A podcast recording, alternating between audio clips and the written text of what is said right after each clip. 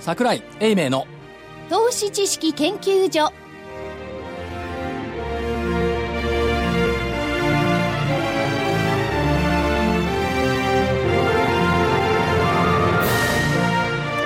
皆さんこんにちはこんにちは。こんにちは桜井英明の投資知識研究所の時間ですはい。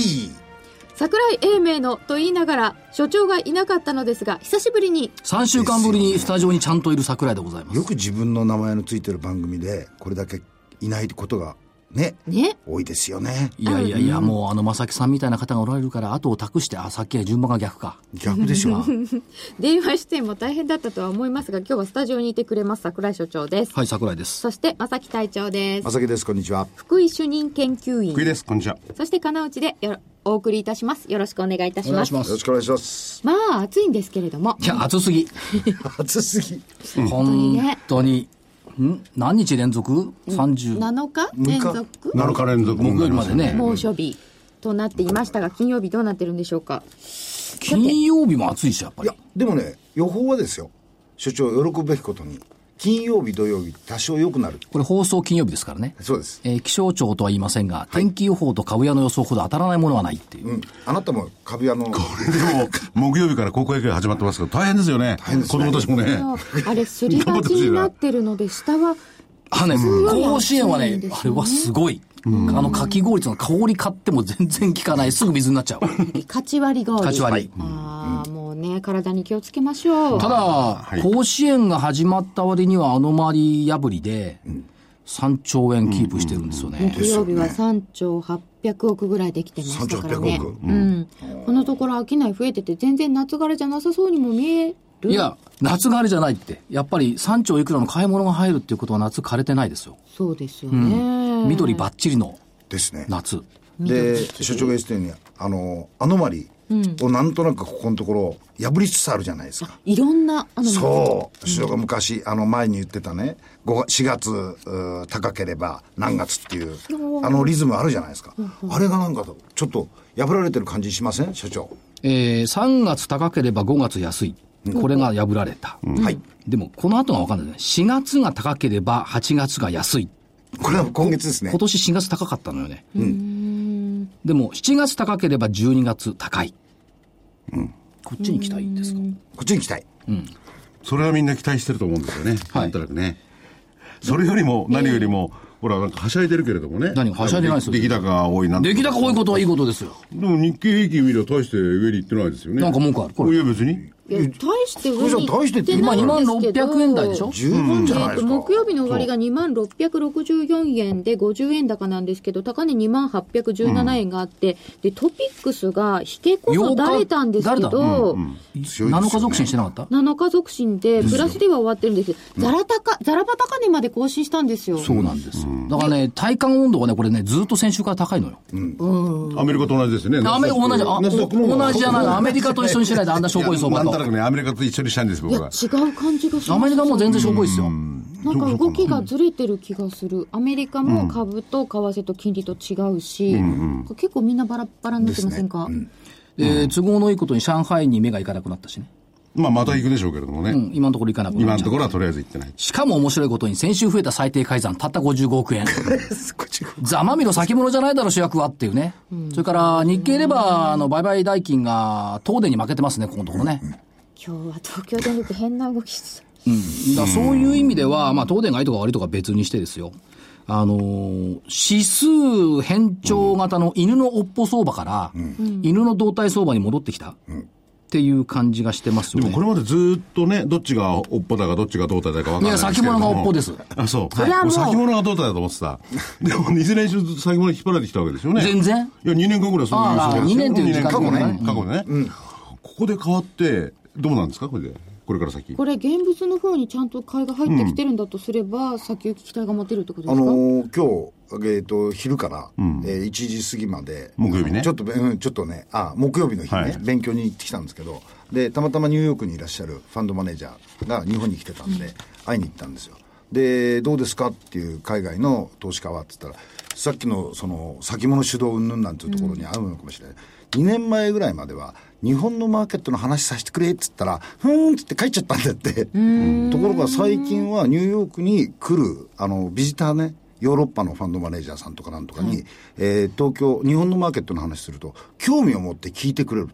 しかも、お金を入れてくれるようになったっていうのをね、今日聞いてきて、ああ、そうなるとやっぱり現物の需要需給関係でいくと、現物の需要っていうのは、やっぱり底堅いものがあるんだなっていうのは今日感じましたね。うん、だから現物主導型になってきてるし、それから、先物現物が逆ざやでしょ、割とね。まあ直近ちょっとあの順ざやになってきますけど、解消がバンバンできるんですよ。解消バンバンできるってことは、これ、ほとんどないことですよね。そうですよねバ。ブル崩壊以降ね、多分1回しかないはずなんですよ。今回2回目。いかった。うん、1回あったの。ボコボコに上がった時ね。僕に、ボコボコに上がって、そう2000年の頃。 2007年、5年、6年、7年ぐらいかな。で今、それになってるから、まあ、最低残も2兆7000億円台でしょ。全然恐れる必要がない。カラカラですよ。カラカラむしろ。もう、これ2兆が限界ですからね、下。あと、200日線がものすごい面白い動きをしていて、18,600円台かな。 1万8000あ1日ね、25円ずつ上がってるんですよ。へあえ。 25円ずつ。 1日に200日線が。そうするとね、2万円に行くまであとね、50日ぐらい。まあ、60日か、55日ぐらい。そうするとちょうど55日と営業日数にして2ヶ月ちょっとでしょ。10月半ばぐらいには200日線このまま行くと200、えっと2万円乗っけてくるのおうへえ、面さ白っい。きの7月の12月っていうのがなんとなく、で、今ね、200日線って、えっ、と、現物がに10%返りしてるんですよ、プラスの。はい。その時も同じだとすると、2万円に乗った時の10%返りって日経平均2万2000なのよね。そうなりますね。計算は誰でもできる。そこまで許容されるうんで、200日線そうぶれないですからね。過去1年の値動きだから。だからあと55日このまま行ってくれると、そして10%回で行ってくれると、2万2千円。これを取らぬ狸の川山用というかどうかは別。でも1日25円ずつって結構上がってますよね。上がってますよ200日にして はね。 200日ですからね。所長が言ってる258の法則でいくとですね、2万円を超えて2万2000円っていうのを聞くとですね、こっから次は2の5になるわけですよ。ですよね。いや、だから、二人ともね、さっきからね、外国人投資家の動向とかなんとか言って、外国人もね、ヨーロッパも含めて、日本のことに興味を持ってて、現実的に金を入れてるなんて言ってますけど、じゃあ今まで外人外人って言ったら何なんですか偽物だったんですかあいれ。やいや、あの、要するに買ってるものがそんなにたくさんは買えてなかったって言ってましたよ。今日も。うん、徐々には買ってたんだけれども、そんなにたくさんお金を入れて、急激にマーケットでもって、どんどこどんどこ買ってるという感じじゃなくて、やはりあの非常に冷静に、小粒でもってありますけども、やはり数は多いっつってました。うん、あの要するに、大きなクジラみたいなものがね、ビョーンと入ってくるようなマーケットじゃなくて、小さなところがやはり、じゃあ、ということになるとね、要するに、なんだかんだと言っても外国人はクジラはクジラですよ。一番大きいクジラですよね。GDP なんか比外べたら。外国人っていう含全体でね絶対にはね。そのクジラが逃げて、小さい雑魚が入ってきたんですかね。だあクジだって、クジラだって別にい、や多分クジラじゃないんですよ。あのですね、外国人って言うんだけど、あの人たちが持ってる日本株って3割しかないんです。本当持ってるのはね。でたまたま7割の売買してるから主役に見えるけど、持ち株比率から言ったらたった3割しかない。しかも大きいとこばっかですいよ。や、でもね、それはさ、持ち株は3割だけれども、7割あるってことは価格の変動には大きな影響力を持ってるってことですよねもちろんそれは持ってます持ってる持ってないはそれは価格関係ないですからね。でもそれが大きいところがバーっていなくなって小さいところばっか入ってきたら誰が今度持っていくんですか上に。ん別に大き逆いじとゃこないと小さいとこはちょっとよくわかんないです小さいけとこどろうど。どうしてちっちゃなのになっちゃうの今小さいっていやいや、小さいって、要するに、あの、ファン、ファンドにしても、必ずしも大きなファンドとは限らないわけですよ。もちろんそうですよねですよね。で、特にあの、ヨーロッパだとか、そちらの方で運用してるところって、結構、その数百億だとかの単位で運用してるところが多いんで、そういうところって逆に言うと日本株って持ってなかったんですよ。うん、2年前ぐらいまでね。ところがそういう部分のところが、逆に言うと日本株持たざるを得なくなってきてる。っていうことがずっと来てますよだっっていてうさ、流れが。リンリンリンリンって電話が鳴って、IR 担当ところね、そう。シンガポールから電話かかってくるようになったっつうんだかおっしゃる通りなんですよ。ら、今までかかってこなかった。今までじゃあ何してたんですかね。いや、日本はもう、こ県んな外に。上げてきたのにねだっ。て、つまんなかったっていうのも、心がな面白くなるえー背景って何かあるんですかじゃあ、その人たちにとって、あるいはそういう説明を買いできるん遅でしれょうかたんね。ですよね。まあ、逆に言えばあれじゃないですか、そのどこの地域にお金を動く、あまのあシフトさせるとかねシフトさせるかっていう面で言ったら、日本があまり大きく動く、動かう可能性がなかったんで、あじゃあポ今ジションを持つ必要なの今のポイントを言っておきます、問題はね、ROE なんですよ。ROE を上げるっていう経営をし始めたでしょ、で、ROE を上げる経営をしてこなかった、みんなお金貯め込んでたの、100兆円、で、これ、ROE を上げる経営をしろって言って、もちろん分子の利益を上げるというふうにはなってるんだけど、分母減らそうっていう動きで、えー自社株買いと増配バンバンやり始めた、当然、ROE が上がってくる、ROE が上がるっていうことは、PBR 分の PER ですから、あちょあ BPS 分の EPS ですから、えー当然 PER も上がる、上がるじゃない下がる。PR が下がるっていうことは、EPS が下がるってことは PR も下がるってこと。だから16倍台の半ばぐらいでずっといるでしょ。ということは割安感ますます出てくるっていうことですね、その通りで、その、その、そこに加えて、人株当たり利益が、前期終わった時が1230円。日経平均採用銘柄。今は1260円近くまで来てます。おそらく55%の決算発表終わったところで、えー20%増益ですね。第一四半期で。で、通期で見ると15%増益。要するに2桁増益今期もやるってことは、来年3月の期末には1350円ぐらいに EPS 上がるんですよ。ね。そしたら日本株って割安じゃんっていうふうに当然なってくる。そこに持ってきて日本株不安だよねって言っていた、えー、東芝とかね、オリンパスみたいな問題があるから、統治はどうなってんの経営統治は。コーポレスガバナンスコードが出てきた。免罪符が出てきた。大丈夫です。買ってもこれは。こうなってきちゃった。従ってどんどん増えてきてる。いや、そこれのだと思う東芝に関しては別に、あれを見て、やっぱり安倍政権が進めてるね、こういう政策は危ないじゃないかと捉えた外人が多いはずなんですよね。でその前に進めてるんだからね、政権というか、その日本としてね、コーポレートガバナンスっていうの、まあ、投資や家っのてたあれじゃない方かっはて言って、やっぱり結構気になると思いますし、で、安倍政権の支持率が下がってることも外国人投資家は嫌だと思いますし、大きいでしょうねうん良くない話も結構出てるんですよ。それでも買ってますよね、今。そこが気になるとこそうろでそす、こはね、む私しろ気になるんですよ、だから。もう一つ。もう一つ。あ、それね。んそれねいやそうそ日本株がやっぱ突出して目立っている。いや、だからね、ブラジルとかそういう新興国ね、まあアジアを含めじて。ゃあい比較しない方がいいんじゃないいやいやだ時価総額も違うし。や、だからそこから金が逃げて、その金が日本に来るっていう構図なわけですよね、多分ね。定流に流れてるのは。うん でもね、あうでもなの、い話の中では、アジア地域全体を一つにはそのフォーカスしてますとは言ってましたね。そうするとやっぱりほら、アジアになると、また中国の話をせざるを得なくなっちゃう。 そうそうそうそういやいや、中国行けないし、別に。外国人買えないんだもん。いやいや、経済的な成長経済的にがその、うん。エンジンとしてはね、あアジア地域の。中国経済が減速します。10年後の GDP 成長率4%。 4%。ね低いな。低い。日本より高いじゃん。今、今知ってます日本の成長率って2%目指してるのねね。目指してる。 1960年代に、えー、成長率10%以上ありました、この国は。その時の株式の時価総額知ってます知らないですよね。 2兆円ぐらいですよ。ね、今、時価総額600兆円ですよ。300倍。成長率2%に起こってるんですよ。だから成長率が起こってもパイは大きくなってるんだから、株価は別に減らないでしょ。さあ、どうしたね、成長率が起こってもパイは大きくなってる。そう。だって日本の株価の時価総額600倍になってるのよ。まあもちろん時間的には、えっ、と、何年かけてんの ?50 年かけてますけど。まあ、でも中国の減速も気になるところだし、アメリカの利上げも気になるところだとは思うんですよ、そういう時期には差し掛かってるとは思うんですけど、うんあとね、一つ、興味深いコメントを先輩からもらったんですけど、運用力の最高峰はアメリカではありません。ほう、アメリカは腕力、力任せ。 これね、すごい納得できるのね。はい、で、運用力は俯瞰力、見通す力。俯瞰力でいくと、見通す力でいくと、イギリスに勝る国はない。これもね、すごい、チャタムハウスなんかの存在を見ると全くその通りだと思う。昔からのってことですかね、うんやっぱりね、あの、世界中にこう情報も巡らしてるんで、アメリカ以上にやっぱりイギリスがまず主導権を持って、次がアメリカ。アメリカがいつも表面に出てくるから、アメリカが主役に見えるんですけど、やっぱりイギリスなんですよね。これ前から言ってるんですけど。で、アジアで行けばシンガポール。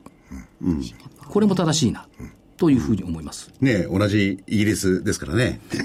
連邦みたいなもんですね。やっぱユニオンジャックには逆らえないよねっていう、こういう話でしょうかね。その割にはパッとしないですよね。しないですいね。や、だから別やっぱに。り腕力に勝違うる違うもの違はう違う違う違う違うあのね、パッとしなくていいの。パッとして目立たなくたって他で儲けてんだから。まあね。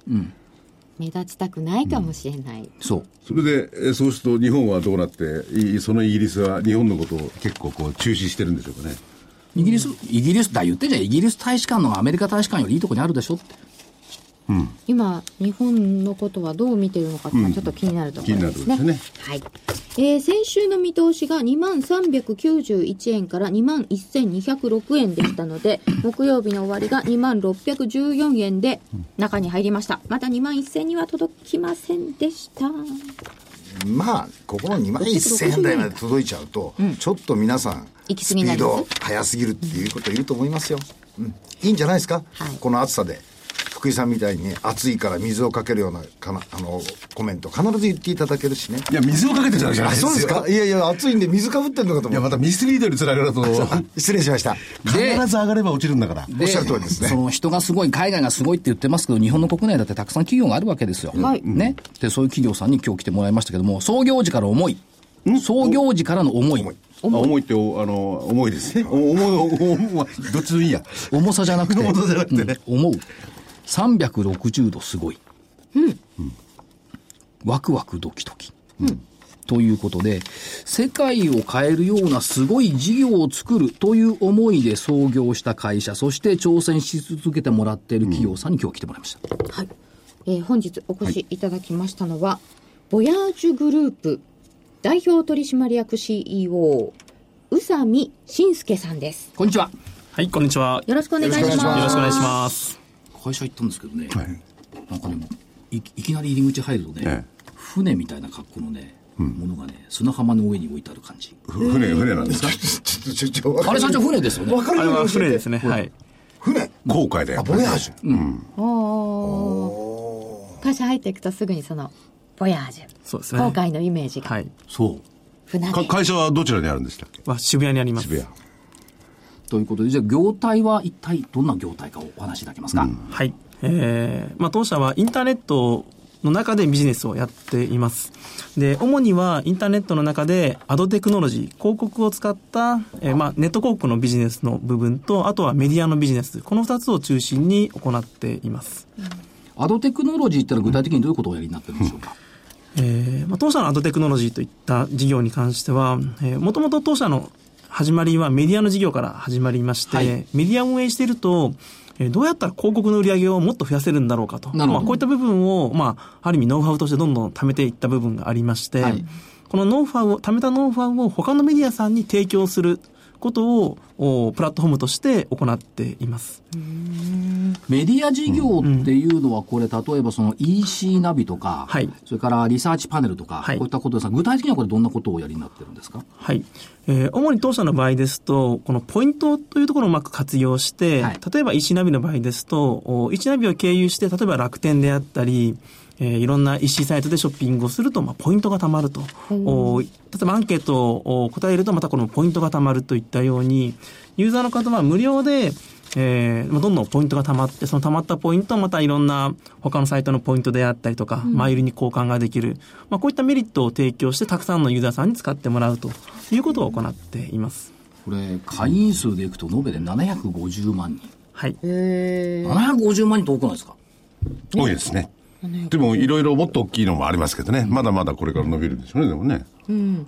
ポイントがたまる、ポイントをまた使うっていうところ、い、ろんなところぐるぐる回ることになりますそようねですね。だから今のそのね、EC ナビに関しては、そういうシステムって他にないんですかポイントを買って、こう経営するだけでも何でもいいから溜まっちゃうっていうのは。えーもちろん、例えばリアルなところで言えば、まあ、T ポイントさんであったりとか、はいポンツさんであったりとか、まあ、そういったところはもちろんございますが、ネットの中でっていうところでは、今、当社が一番大きい形で今やってるとあ思います。一番大きいわけですか。はいね、確かにあのなん、なんとかポイントとかね、なんとかこう出すだけのお金ね、買った後にパッて入れてくれる、何が入ってるかわかんないけど。でもそれと同じような実装を ネットの中でやって一番大きいわけですよそうねです。ね。ポイントなんか貯めたくなるんですよ、本当出せって言われるから出してるだけで。いや、あのね、あのね、ポイントが気にかかるのは女性なのよ。男はあんまり。おーそどうなのりゃそうですよ。だって何に使っていいかわかんねえんだから。いや意外にね使えるのはガソリンスタンドに行くと使えますよ、そうそのままお金の代わりになりますあ、そうなの、俺真剣だろ ?EC ナビを使おう。だから、えっ、と、反則メディアなんかもこれ女性向けですよね。そうですね。主に当社の場合は、女性をターゲットにしたメディアを多く運営をしていま す。だから男性向けにだってポイントとか言ったって、福井さんみなみたいな人ばっかりだから、まあ効率的なのはや大っぱ雑把すぎ。いやところでね、その中核といいますか、EC ナビ、先ほどおっしゃった、それはどういう形で、どういう形で我々は接せられるんですか、すいません、なんまかあ、これ基礎的な質問はあので言って PC でもスマートフォンでも両方でも、あの運営をしています、で最初にまず会員登録をしていただいて、えーそうするとあとはもう実際にサイトに来てもらって、まあ、いろんなショップに行ったり、えーまあ、そこでショッピングしたり、アンケートに答えたりするとどんどん毎日ポイントが、まあ、コツコツ溜まっていくという形ですね。その、そこでショッピングができるってことなんですけど、ショッピングの対象といいますかね、店舗ってどのぐらいその EC ナビの中に入ってるんですか。えーまあも楽天さんのようなモールも入ってるので、えーまあ個別の店舗だけ以外でも含めると、おーもう何万店舗っていう感じですね。ほぼ、おーネット上のいろんなショップさんがもうほぼ入ってる形になります。あとあの、朝時間 .jp とかなんだそれ。聞いてみてください。なんなんですか朝時間とテレビ。これは、あの、朝の時間を有効に活用しようという、その朝の時間に特化をしたメディアを運営をしていまして、これも女性向けのメディア。それ、それ、それど、どのがやってるんですかえっとこれはですね、えー昨年、えーまあ、合弁で作った会社のところで、まあ、あの譲渡を受けて運営をし始めたんですけれども、えーまあ、これも PC でもスマートフォンでも両方で運営をしています。朝活とかね、夕活とかいろいろありますので。うんうんそそれ、具体的な中身はど、どんなものなんですか例えば朝のヨガをしたりとか、朝カフェをであったりとか、は朝の化粧品で、はあのコスメのところであったりとか、いわゆる朝活の話とか、その朝っていうところに特化をしたコンテンツを揃えて、えーいるという形になります。コンテンツっていうのは、はい活字もあるし、映像もあるし、そういうことですかえーか映像はないんですけれども、映像はないかはい、あ活字中心ですねじゃ。あ、お化粧ならこうしましょうとか、はヨガだったらどことどこの首をひねりましょうとか、そういうやつですね。もう一つ。ことバンク。なんですか、あ、よく使いますね。ことバンク。はい。これはどんなやつですかコドバンクは、これ、朝日新聞さんと、おまあ、一緒にやらせていただいていましれて、のコトバンクはい。最近だと、ヤフーのところも実はコドバンク裏側で一緒にやらせていただいているとこういうところになります。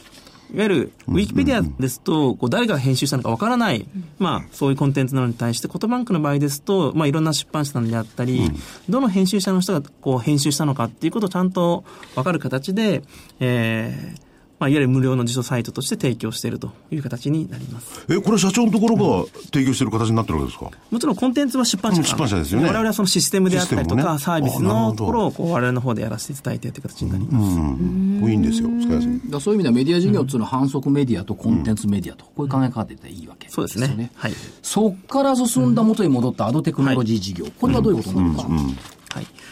と、アドテクノロジー事業は、そういったこの、お我々がメディアを運営する中で、えー培ってきた、もっとこう、メディアとしての広告の売り上げを増やすためにどうすればいいのかっていうことを、まあ、我々にとってみても、競合のメディアさんも含めて、えーそのし、ノウハウをシステム化して、プラットフォーム化して提供する、まあ、そういうビジネスになります。うんいやつまりそれを簡単に言うと、これまでのまあメディアっていう、言われるいろいろネット上のおページがありますよね、それが、それを全部まとめちまうってことですか。えっとそういう単純なまとめるわけではないですね、はいあのメディアを作る会社さんってコンテンツを作ったりサービスを作るのは得意なんですけど、そこに中でじゃあどこにバナー広告を載せるのかであったりあなるほどういう広告をどういうサイズで載せればいいのかっていうことを、あまり得意じゃない例えば、ラジオ日経は番組を作っているけれども、そこにどう広告を入れたらいいのかは、ちょっとまたその専門家がいるって話でこすういようね。順番で、こういう大きさで、ここにこう載せるって。こんなもん一番目立つど真ん中に広告が載せればいいんじゃないかなって思うんで、そうでもないわけそうでですもよ。ないんですよね、いや、それはね、それはあの失礼な話、はい何がそれのノウハウなんですか。えーやはりこう自社の媒体を使って、まあ、いち早くいろんな種類の広告を掲載してみて、どこにどういうふうにこう掲載したら売り上げが増えるかっていうことをやっぱりいろいろ実験してるんですよね。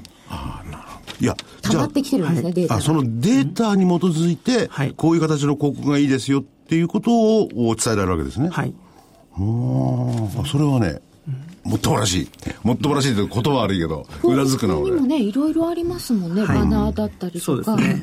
はい。えばそさの、て、うんそそういう中でそのインターネット広告のマーケットって、これやっぱり順調に拡大してきてますけども、はいこの先行きというのは社長どのようにご覧になっておられますか、えーまだまだインターネット広告市場は、えーちょうど2014年の時点で、今1兆円を超え、日本でも超えたんですけれども、まあ年間で今10 2%ぐらいで成長しています。今後まだ5年から10年ぐらいは、えー継続的に成長し続けていくだろうというふうに、我々としては考えています。その中で最近増えてきてるのが、その運用型広告費。はい運用型広告、これはどんなもんなんですか、運用型。はい、運用型広告には大きく、まあ、2つありまして1つが検索連動型広告と言われているように検索結果に掲載されるような広告がまず1つになります、そしてもう1つが、えー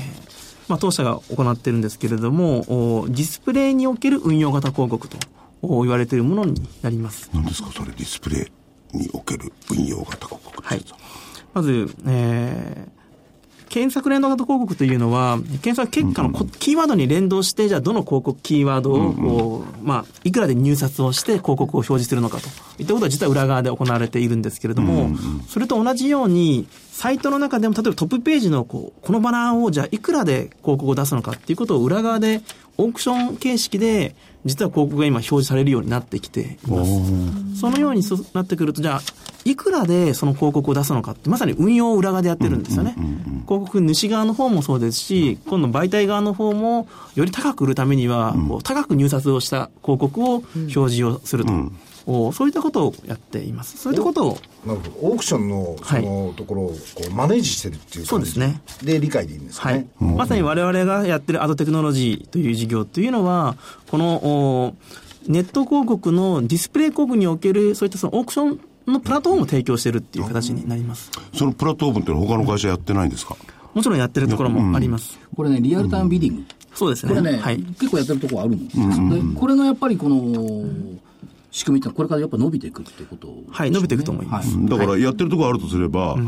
まあそれがメインの事業の一つなんでしょうけども、あの特色と言いますかね、これは他のやつら俺んとこは全然強いよってのはそのどどの部分なんですか二つありまして、一つは、えーまあ、その、お広告を表示するための、こう、ロジックなんですよね。つまり、その、誰に対して、どの広告をいくらで表示するように、えーするのかと。もうこういったことを、おデータをこう活用し、いわゆるビッグデータを活用してやることによって、より高く広告を売ることができるようになるというのが、まず一つ、いわゆるこう、テクノロジーの部分としてあります。で、もう一つが、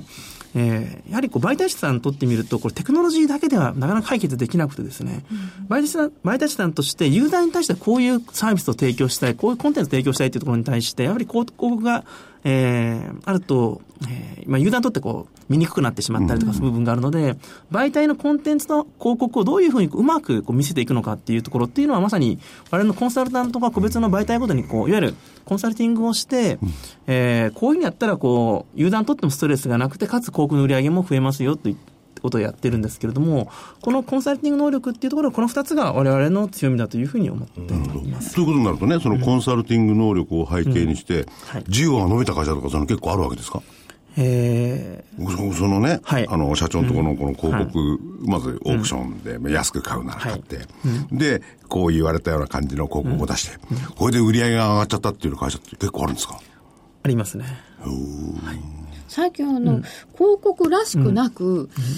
普通のページの中に入ってるような顔して広告出てくるのありますよね。そういうのってそうでそういうものもやってますあ。れはね僕は卑怯だと思うんだけどい私も登場しました。 ああ、そうそうそう。ウイルスコンテンツなんて登場しました。すごいね、これとか言うの。フェイスブックのなんか記事がこう普通にこうああると思ったら、なんかその中に入ってるんですよ。広告が、あれこれ広告だったよ。広告だった、某某通信社のホームページでバシッと顔写真入りで。そうそう。いや、でも某と某うんニュース見に行ったら桜井さんいた。 顔がいるっていうね当初なね、なんでこの人こんなとこで昔の話なんですすけど、ボルボが、いわゆる既存の媒体、新聞だとかテレビ、ラジオをやめて、ネットに移ってね、はいで、ダメだったっていうのがあって、また戻ったっていうのがあって、今はもうその時代を過ぎてて、明らかにネット広告ってのは物が動くんでしょうね。そうですね僕なんかさっきも言ったように、邪魔だなと思うだけな、そういう人のが少ないんでしょうね、今は。まあ、もちろんまあそういったところあると思いますし、まあ、我々広告事業者としては、そういうふうにユーザーさんに思思思われないような見せ方っていうのは、やっぱり、もっともっとやっていく部分、やっていかなければいけない部分もあるんだろうなというふうにうは。まいこと出てきますよね。ゴルフ場検索するとゴルフ場ばっか出てくるし、そうなんマンション教室さん見るとマンションばっか出てくるし。そうなんですよだからゴルフ場なんかやってるでしょうるせえなと思うんだけど、ついつい見ちゃうんだね、あれが。ほらちゃんと乗ってるじポゃインなトいにではす興味がなくても、ゴルフ場には興味がそあうる。そう。俺の予約してるとこっちの方が安いじゃねえかなと思ってね。か。あと何分とかねクラブも行ってますよそうなの、うまいですよね。そうちゃんとねその人が何見たかっていうのをね覚えててくれてねやたらとそれに関連するものを送ってくるんだよね、 うん、最初腹立ってましたけどね、結構ね、 あの、便利なのが多いの。で、思わずハマったりなんかしてね、どんどんどんどん広告ばっかり見てっちゃってくる。あと社長、元に戻ると、メディア事業のところではい、ポイント経済圏という表現されてますけども、これはどういうことになるんでしょまあ、う。あのポイントですよね。そうですね。まあ、ポイントっていうのは、この貯める部分と、おやっぱ使う部分、あと交換をする、この3つの機能が始まっあって初めて経済検定ができるというふうに我々は認識をしています。まあ、そういう中で我々はまずポイント貯めるっていう部分が、例えば EC ナビでショッピングをしたり、はいリサーチパネルでアンケートに答えたりすると、まあ、ポイントが貯まっていくと。でも、貯まるだけじゃダメで、使ってもらわなきゃいけない。そうな福んで井すさん見てく貯めっぱなしじゃダメなんですね。はい。勝手に貯まってるじゃダメなので、やっぱ使ってもらわないと経済圏にならない。そうか。 まあ、それでまだ経済圏我々次はこう、交換するっていうところはこの子会社で、ボヤージュマーケティングという会社がありまして。あそこまで持ってるんですね。はい。で、そこで交換をする事業を行っています。そこではこう EC 内部のサイトだけではなくて、他のいろんなネットの中でポイントを運営している会社さんからまた交換を、いわゆるポイントを集約できるような機能を、マイルに交換したりそうとですかがねでき。るんはでいすよね。。できるようになってますね。つく福井さんね、ちょっと分かりやすく説明してあげようか、うんね、高速道路、マイレージ、あれポイント貯まってんですよである一定のポイント数になると、はいそれが交換されるんですよ知らなかったなそれがねナビにね、もう一回ね、おかお金という形でもって戻ってくるんですよそうするとそれをまた使えるんナですビよとそう ETC の話でしょ ETC, ETC ねそうあれをね想像するとね非常に分かりやすい、いや そのシステム、その、僕知らないんいでや、あれは自動的に戻ってくるからいいんだけど、そうだからポイントは自分で変えて、自分で交換しなくちゃならない。そうなんですよ。だからそれを今言おうと思ったのは、なぜかって、社長これ交換するときに自動的に交換してもらえないですかね。あだって、なるほど今回はどれに交換したいって違うかもしれないじゃない勝ですか。手に交換したら多分怒りますよ。まさきさんみたいな人怒ると思う。なんで勝手に交換したの俺はこっちにしたいかやら。いや、だってそもそも僕なんか存在知られてるんだから何交換され ようがね、最終的にこっちにメリットが戻ってくるから何だっていいんだから。でもそれね、そのはい交換市場なり、そのポイントの市場っていうのはえらくでかいわけでしょ、あ。はい。でかいですね。で、そういうところでそういうシステムを組んでるって、それこそままた社長のとこだけですかそれとも他にもやっぱりあるわけですかまあ、ポイント交換という部分に関して言うと、当社がネットの中ではこれいいねですね。これすごい、すごい、その額にしたらね、ポイントい1ポイントってのはいくらか全然知らないんですけれども、すごい額がこう交換できるわけですよね。まあそうですね。で、それはある意味、あの、ビットコインなんて今イメージ悪いけどね。まあ、ビットコインは今後伸びるかもしれないけど、それと同じような感覚ですよね。そうですね。これ大したもんだな、これ。だからポイント経済圏っていうのは最終的にはやっぱり金融業にそう金融業なんだよね最終的にはね。で、女の人たちはみんなって必死になって止めてるわけだ。クレジットカードで貯まって、昔はなんか物と交換で100ポイントでなんとかと交換してあげますとかだったじゃないですか。でも別にいらないよね、これっていう場合もあって、今回私は7個に交換しました。あおーあどうそしてれもを、セブンお使うしそれ多いね。うんうん多い多い。セブンでお買い物できちゃうわけですから。それで、話が戻ります。はいその交換市場を、まあ、社長のとかやってるとする、システムを作ってるとする、はいなんで金を取るんですか、それで。えっとですね。ポイントの中から少しずつこう、う薄く取っていくとか、そういう。ポイントはお客さんのもそのうだか。別にあそれはそれは卑怯か。どう、どういう形あの、ポイントを、えーまず他のサイトで溜まってたポイントを、こう、ペックスの方に交換するときには、手数料いただかないんですけれども、おそこから、えー他のサイトに交換するときに、えー若干手数料をいただくっていう形になります。俺若干もらうんだ。あとはどうですか、その。俺若干がでかいよ、俺。たまるとでかいよ。アドテクノロジー事業に普通にいますけども、このおじさんたちの話付き合ってる長いくや、なちょっとは話わかんないからあ聞いて。の、顧客基盤っていうことでいく と、はいその6500以上のメディアに対してメディアコンサルティングが、担当が丁寧にコンサルする。はいさっきのコンサルのとこそうろ。ですね。はい。これ6500って数は多いんでしょうか、少ないんでしょうか、えーまあ、これはこう規模にもよるので、まはあ、い当社の場合、えーある一定の規模以上のメディアと、まあ、お手、あのー、お手引きをするという形にしているんですけれども、そういうふうにこう規模感を維持した中での6500っていうのは非常に多いとなる思ほいどます。それはある一定の、それは売上規模だと思うんですよね、きはい企業ですから。それはいくら以上とか言えないですか。まあ、売上ではなくて PV でやったりとか、い PV ってのわゆは。るその、ページビュー。ああ、まどれあ。だけの人が使われてるかっていう、そういったところですね。それ結構上の方のページビューそうってでいうすね、ももうの数百万であったり、1000万 PV とかの以上のところが一応目安として、あその人たちの、おまあ、相手に、それ以下だったら相手にしないって言葉は悪いですけれども、 そういう形なんですね。まあそうですね。それとどうなんでしょうこれかだ、ビッグデータを元にした広告の最適配信技術、はい。当然そうなってきますよ、これ、ということはやっぱ技術力問われるってことですか、は非常に問われます。はい、ここはこだわるってことですね、そうですね、まあ、創業時から、ねやはりネットのサービスっていうのは、この自分たちで、えー開発をして、自分たちで運用してっていうように、まあ、技術力をこう、えーまあ、コアに伸びてきた部分があるんですけれども、やはり今後も、おやはり新しいサービスであったり、新しいデバイスであったり、変わっていくのに対しては、えーやっぱりじ技術力というところが、まあ、強みになっていくだろうというふうに思いますし、まあ、ここを持っていないと、こう多分時代の変化についていけなくなると思います。なるほど、で技術を中心でありながら、でも結構人が大切な会社ですよね、はい。ここのコンビネーション、どんな感じなんですか、えーヒューマンとテクノロジーっていうのは、と、まあ、そういう意味で言うと、ベースは人のふところですね、で、というのも、我々のようなこの業態ですと、まあ、3年から5年で、まあ、事業、まあ、市場そのものが新しくなったりとか、まあな、もしくはなくなったりすることが頻繁に起きるんですね。実際創業して15年の中においても、えーもうすでにクローズした事業もありますし、どんどんこう変わっていくと。そうなると、やっぱりどれだけ、そういった新しい事業、新しいビジネスを自分たちで作り出して、継続的に作り出していけるかっていうことの方が、まあ実は重要だというふうに我々としては考えていまして、まあだからこそまずは人をベースにしていくっていうことをお考えています。遠隔から見ていくと、おーどうでしょう、2001年にサイバーエージェントさんと資本業務提携された、はい2004年7月に EC ナビをスタートした、はい。 2007年7月、ヤフーと提携、それからあー2012年6月、えーサイバーエージェントから MBO、はい。で、えー2014年7月、マザーズへ上場と、この間、ずーっと16期連続で増資を実現してきた、はい。これはやっぱり企業そのものも変化してきたって見ていいんですか、そうですね。事業内容も変化しながらでも、こう、業績としてはこう継続的にえー成長を続けていくということを行ってきました。そうすると将来のある時期においては、まあ、そのツールとしてはね、そのスマホだとか、インターネット、あるいはそのパソコンでは変わらないでしょうけども、広告だけではなくて、他の業態に行ってる可能性もあると見ていいんですかまあ十分あると思います。なるほど。でしょうね。やっぱりその、ダーウィンのようにこう変化していくっていうことは、やっぱそうなってきますよね。そうですね。うんまあ変化あって、ダーウィンの場合には、地点で勝手に変化したのかもしれ ないけど、先ほど言った、その、自分でその事業を作り出すっていうことですね。えーまだあと、伸びそるんの他でしょうけどの、その他のインターネット関連事業、これが成長分野っていうのはありますけども、特に積極投資っていうことを言われてますが、これはどんなことで解釈しておいたらいいですかはい。えーまあ、その他の事業に関して言うと、まだまだこれから伸びていく、まあ、この卵の事業がここに入っているんですけれども、うんその中で言うと最近伸びているのはこうサポーターズといって、実は新卒採用を支援する事業を我々は行っています。まあ、我々自身が、あの、新卒採用を、おまあ、10年以上やってきていまして、まあ、そこでのおノウハウがだいぶ溜まってきまして、一方で周りを見渡してみると、ネットの企業というのは実は新卒採用結構困ってる会社さんが多いんですね。ですので、我々がもともと培ってきたこの採用のノウハウを、お他のネット系の会社さんに提供すると、おいうことを、まあ、人事の、えー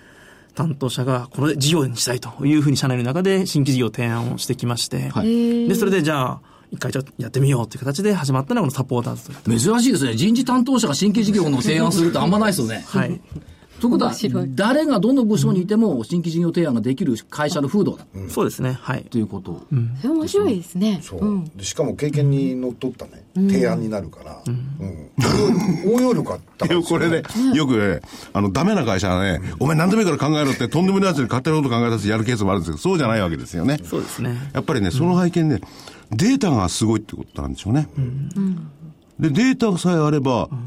あいわゆる市場を作るってことは可能だってことですよね。まあそうですね。データの使い道だけなんですもんね、あとはね。はだから使い方さえ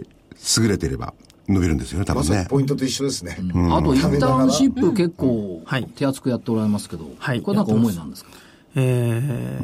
ーまあ、やはり我々のようなこのネットの企業ですと、おーまあ、そもそも会社自体をまずその知らないか学生さんが多いの大多いのので、我々の会社を知ってもらうために、まあ、インターンシップをいろんな形で提供しています。例えば、無人島に行くようなインターンシップであったりとか、何ですか、それ。まあ、新規事業を考えるインターンシップであったりとか、いろんなインターンシップ、今5種類ぐらい、無年間を人通じて島やってに行ますく費用っていうのは、自分で出すんでしょうね。全部会社が。会社が出してるんはでいすなかん例でえばどこですか無人島っていうのはえー今はですね、とある伊豆の方ですね、とある伊豆の方へえそこに行って学生さんいろいろものを考えるという。で素潜りして取ったどうって言って帰ってくるダメなんだからあれ家庭取っちゃダメですよ。そうですよ漁業権があるんだからで、あと、会社の中におられる、チはいーフカルチャーオフィサー、CCO。はい。これはどういうことをおやりになってるんでしょうか ?CCO ってあんま聞かないよね。はい。えー CCO はですね、えーまあ、担当としてはこう人事ですね、うんはい人事も担当していますし、あとはこう会社の中をまあ盛り上げたりとか、いわゆる活性化させていく、うんまあ、こういったことをミッションとして、えーやっています。いわゆる普通の企業で中間管理職ですかねじゃあ、役取締役ですね。役員ですよ。お上の方役員はい。その人たちがヨットかなんとか言って元気にするわけですね社内を よって。ヨットは言わねえかいや、あのね、会社行って一遍見てください、本当に。面白い会社の作りしてるから。うん作りってそなんのか確かにね、あの、言われるようにワクワクドキドキするんだわ。会社に行くと。これね、紙だけ見てた言ってもさっぱり理解できないと思う。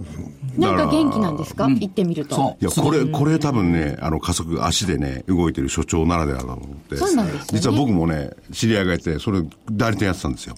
ある T という大会社。それは、行ったと、い嫌なやつばっかりなんだって言うん だ。っていう。だからそういうところやっぱああいうことになるでしょだからある意味ね、所長が言ってるね、その会社に行って、そこで働いてる人たちなんかを見て、あの表ね、情とかなん行かくとね、なんかやりそうだな、この会社ってイメージを受ける。やりそうな感じ、相当強いですかでや、りまあそうは言ってもね、紙だけ見ても、えーっと、これ9月決算なんですけど、髪見んだよ。